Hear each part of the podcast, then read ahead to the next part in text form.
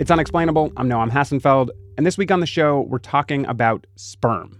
Because according to a whole lot of media outlets, we're in the middle of a sperm crisis. On tonight's show, the world is running out of sperm. What's going on? Well, here's part of the answer. Over the past four decades, sperm counts in men in the West have declined by more than 50%, and they're still dropping. In 2017, some researchers claimed that sperm counts might be falling, and falling pretty quickly. And what are the other reasons for this steep decline in sperm concentration and sperm count? Chemicals in plastic that interfere with our body's natural hormones. Smoking, nicotine, tobacco, other recreational drugs are bad. Do you keep a cell phone in your pocket? Use a laptop computer on your lap? Both can possibly raise testicular temperatures enough to hurt sperm production. It's feared that the planet could be facing what scientists are calling a spermageddon by the year 2045. If it carries on at its current rate, humans could end up extinct. The whole thing sounds pretty scary. So, our reporter Bird Pinkerton dug into Spermageddon to find out just how worried we should be. But the more she looked into this crisis, the more questions she had about the story of disappearing sperm and about the science of sperm itself. Spermageddon did not appear out of nowhere. It has a long, wiggly historical tale. So, in the 1970s, there were a bunch of studies that were very concerned about men's sperm dropping in numbers and quality. This is Rachel Gross. She's a friend of mine, but she's also a health and science reporter who has spent lots of time digging into questions about reproductive health. I love all things eggs and sperm. Rachel says that back in the 60s, 1970s, sperm banks were pretty new, cultural ideas about sex were changing. And so scientists were asking questions about how healthy sperm was and, and how they could actually measure that. And they came up with methods for measuring sperm health that are still used today. We really look at three things shape, movement, and number. So scientists would get a rough count of sperm in a sample, and then for shape and movement, they would look for stuff like Are they normally shaped? Do they have a head and a tail? Are they swimming along fine and not just kind of wriggling in circles? And they thought that these traits could teach us about how good or bad sperm are at fertilizing an egg. So, for decades, researchers were taking these kinds of measurements, they were publishing them. But the studies they were doing had some pretty significant flaws. They were very inconsistent in who they were looking at. You might be looking at men presenting at fertility clinics, so those would be men that already have infertility issues. A lot of studies didn't control for men's ages. And there are other factors that impact sperm number and quality, like has a guy masturbated in the past week? That actually has a big effect. And if you're not controlling for it, then you're going to get numbers that are all over the place. And so in the late 2010s, a bunch of researchers decided to kind of zoom out a bit and do what is called a meta analysis, which is basically a reanalysis of many different studies that tries to control for factors that might be different and get rid of any not so great data. The authors were not collecting new data, but instead they took data from 40 years worth of studies, studies from all around the world, and looked at sperm counts from over 40,000 people. And they did their best to kind of correct for anything that would skew the data one way or another. So the 2017 study just cut out any men that were presenting for fertility problems or that had known testicular issues, and they tried to control for age, which is very important. And finally, in 2017, when they were done with all their analysis, they published their big finding, which was over time, on average, in some Western countries, sperm count was going down. Sperm is on the decline. It doesn't look like it's stopping anytime soon, and we might run out of sperm. This 2017 meta analysis is what kicked off the most recent round of Spermageddon. And after it was published, one of the co authors, uh, she's an epidemiologist named Shanna Swan, she wrote a book called Countdown, uh, where she said, quote, the current state of reproductive affairs can't continue much longer without threatening human survival. Uh, here she is on the TV outlet Deutsche Welle. If you were to project the decline that we're seeing, which is the rate of more than 1% a year, mm-hmm. you can extrapolate from 2011 and see that by 2045 you would get very close to no sperm at all. She clarified that the decline in sperm would probably level off at some point, but she claimed that the sperm levels would eventually be very low. And this argument got picked up by everyone from The Guardian to the Joe Rogan podcast to commenters in the Reddit Red Pill community. Okay, so my favorite comment was TLDR feminism is creating low sperm counts. Rachel spent uh, a whole bunch of time reading through these Reddit threads. So the general idea is that feminism, second wave feminism, started taking hold around the 1970s in America and some other Western countries. And it's kind of, according to these men, done away with like rigid gender roles, with traditional masculinity. And that impacts testosterone and sperm levels, according to them. So they actually think that the advent of feminism has created quote unquote betas and quote, betas don't produce sperm. So I actually asked Dr. Swan to talk to me about the paper and the response to it, uh, but she declined. She said that she didn't want to discuss what she called a, a manufactured controversy. But as this paper was kind of making the rounds, getting a lot of attention, um, causing some panic, other sperm researchers started to look into it. And one of those researchers is Alan Pacey. He's a scientist at the University of Sheffield. He's been studying sperm for 30 years. And just to be clear from the start, like Alan thinks it's totally possible that sperm counts are on the decline. I'm not a denier. What I am concerned about is whether the evidence presented to date actually supports that hypothesis. And in my head, it doesn't. For Alan, the problem with making big claims about running out of sperm or running out of sperm by 2045 is just how little scientists currently know about sperm. He explained this to me by making kind of a comparison. He said Western scientists discovered sperm around the same time as they discovered Saturn in the 1600s. They've had the same amount of time to research both. But even though Saturn is many millions of miles away, I would argue that we probably know more about Saturn than we do about sperm. That lack of knowledge creates sort of two broad categories of problems with the 2017 meta analysis. There's the, the data in the study itself, and then how that data is being interpreted. But let's, let's start with just the data. The 2017 paper looked at data from, from just one method of counting sperm. It's sort of the method that's considered the sperm counting gold standard, uh, so that's good. But it still has some problems. The gold standard method for counting sperm is to use a device called a hemocytometer. Researchers will, will take a sample with sperm in it and they'll, they'll put it between two pieces of glass, one of which has sort of a, a grid etched into it. And then you wait a while, 15 minutes or so, and then the sperm will settle to the bottom of the grid. And uh, you can then look down a microscope and count the sperm. All this might sound super straightforward, but in Alan's experience, the reality is much more complex. Uh, he actually taught his master's students how hard it really is by giving them some fluid and asking them to measure the sperm in it. The results were that you could get a number from 10 million sperm to 100 million sperm from a different person in the same class. Alan's students were looking at fluid from the same sample, but some of them were getting results that were 10 times bigger than others.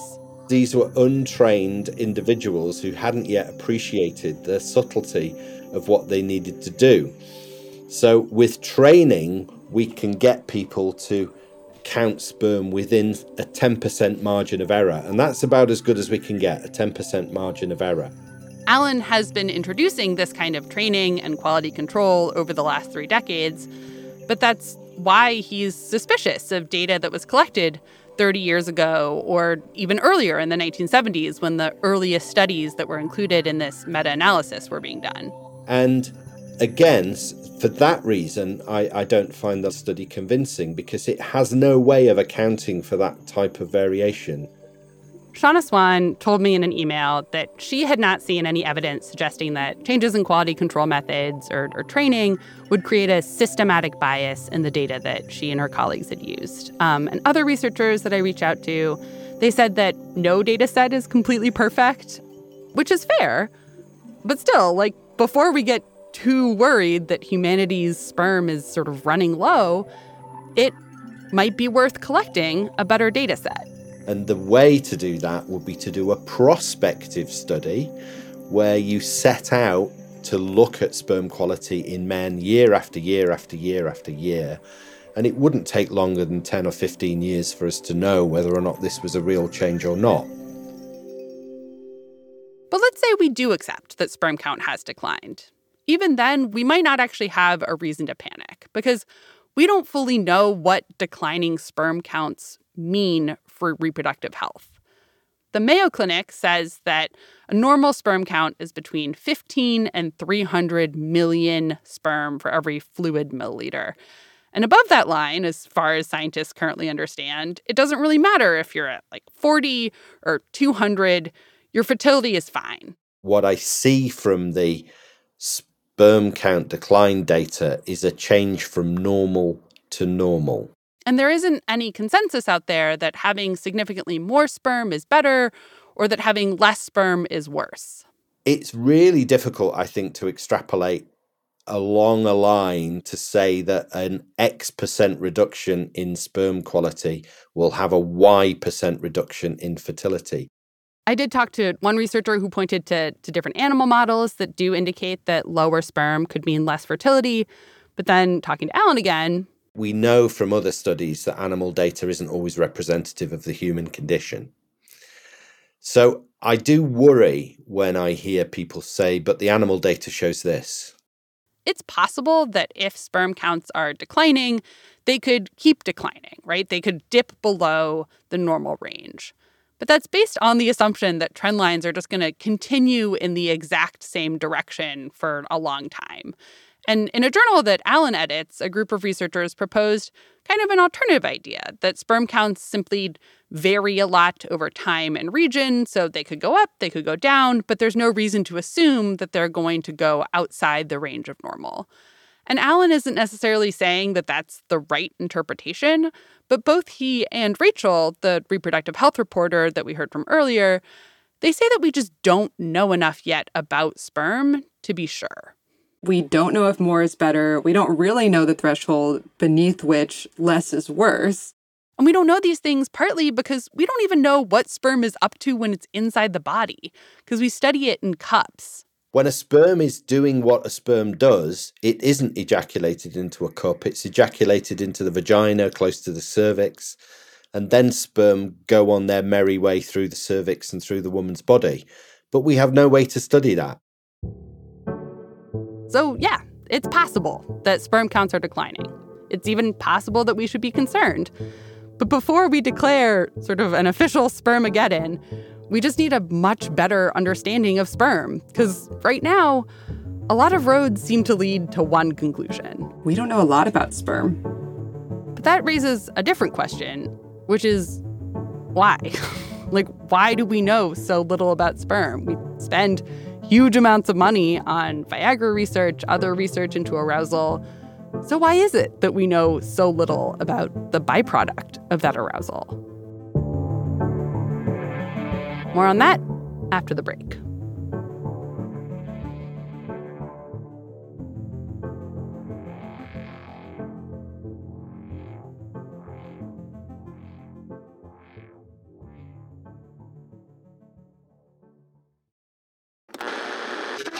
That's right, Dad. Mothers do bring babies into the world.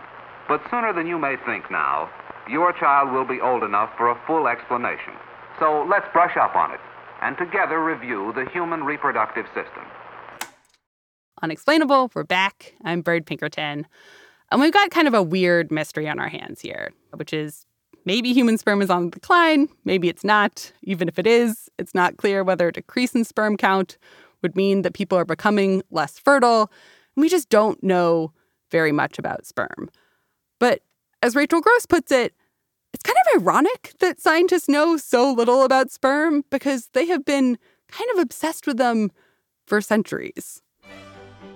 So, my favorite anecdote, which feel free to cut out, goes back to this Dutch scientist, Anthony Leeuwenhoek, looks at everything he can possibly think of under the lens. So, like dirt, fingernails, bugs, pond water. Uh, and finally, he gets around to semen and he looks at his own semen and he says, Listen, I looked at my semen, but don't worry, I did not obtain it by sinful, defiling, and masturbation. I had normal sex with my wife, and I looked at this droplet and I saw millions of tiny animals swimming in it. So he thought that each sperm contains the whole of life, uh, just waiting to unfold in the woman. And this became a very prominent idea that you have sperm is the seed and the female, the uterus, is the soil.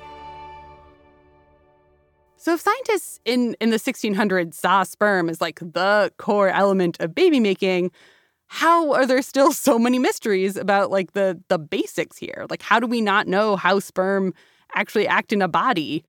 Rachel says there isn't like a single perfect answer here necessarily, but based on her research, she sort of has two main theories.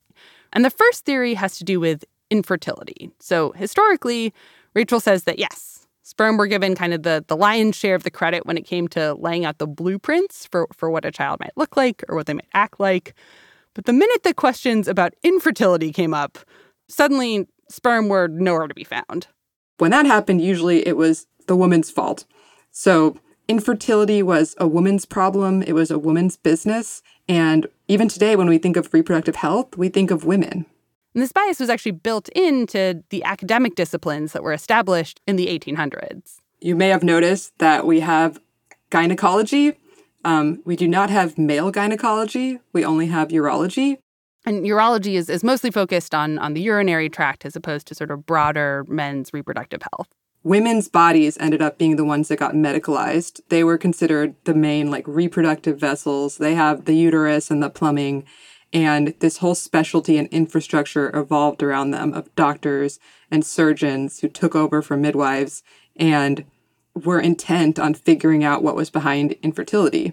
And this trend of sort of doctors and researchers looking for sources of infertility in, in female bodies it continued for decades. So Rachel says this happened throughout the early and, and the mid 20th century.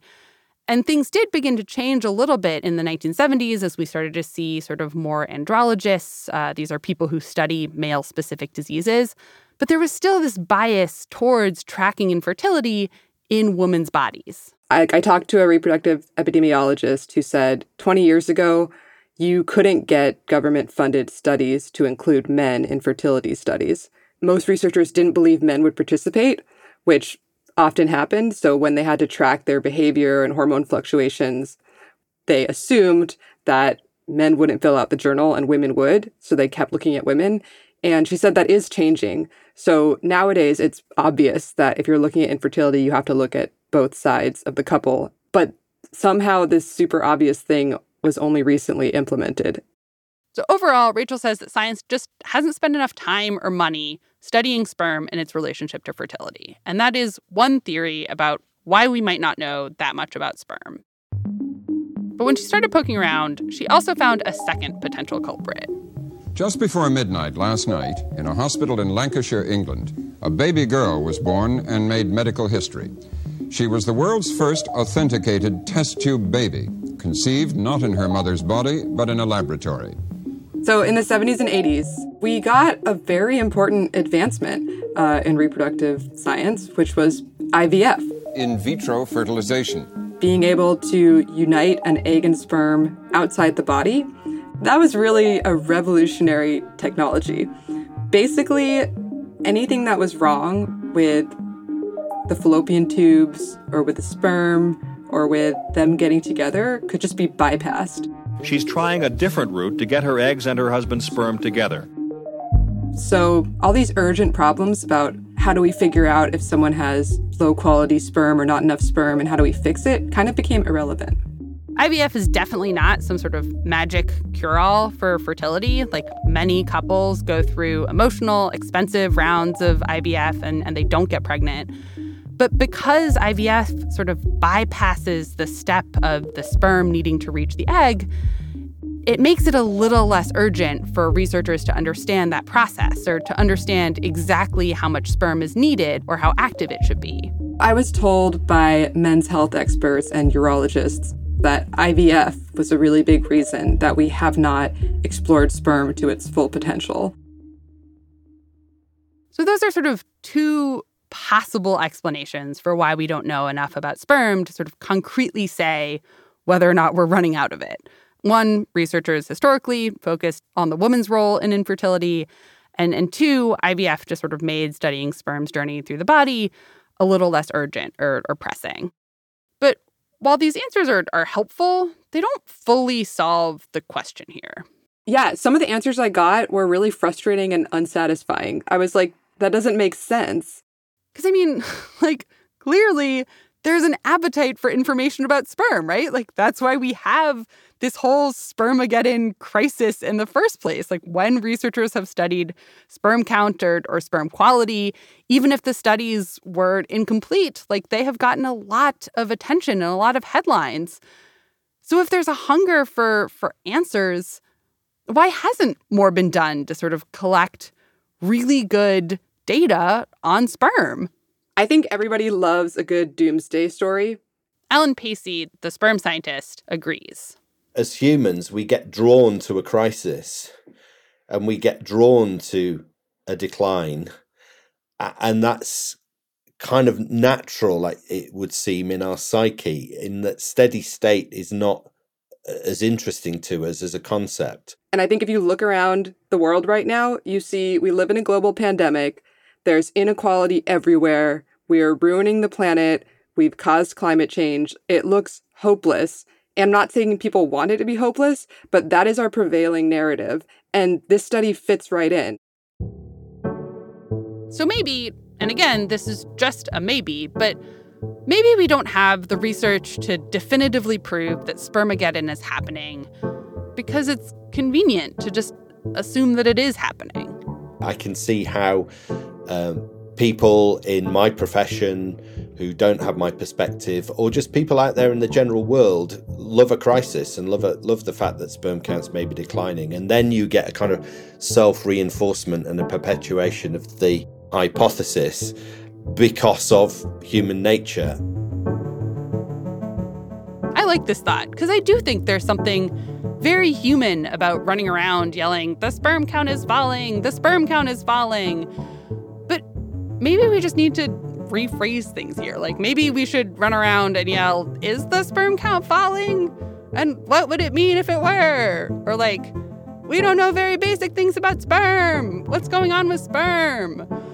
That's not quite as catchy as, as a phrase like spermageddon. But I don't know, it might lead us to discoveries about ourselves and our bodies that are ultimately even more exciting.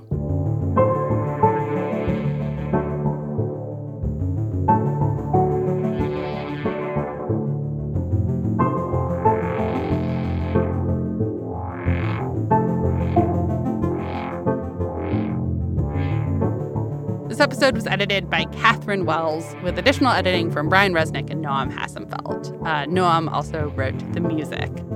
It was produced by me, Bird Pinkerton, Richard Sima, check the facts. Christian Ayala was on mixing and sound design. Meredith Hodnott is the glue that holds us all together. Manning Nguyen is a delight who has been harvesting seaweed lately. And Liz Kelly Nelson is the VP of Vox Audio. If you want to read more about sperm, eggs, sexual reproduction, how to get a sea urchin aroused, I really recommend Rachel Gross's upcoming book, Vagina Obscura An Anatomical Voyage. Thank you so much to her for her reporting, and to Deborah O'Brien, Dolores Jean Lamb, Renee Almeling, Sarah Richardson, and Andrea Gore for their time and their knowledge. If you have thoughts about Spermageddon or ideas for the show, please email us. We are at unexplainable at vox.com.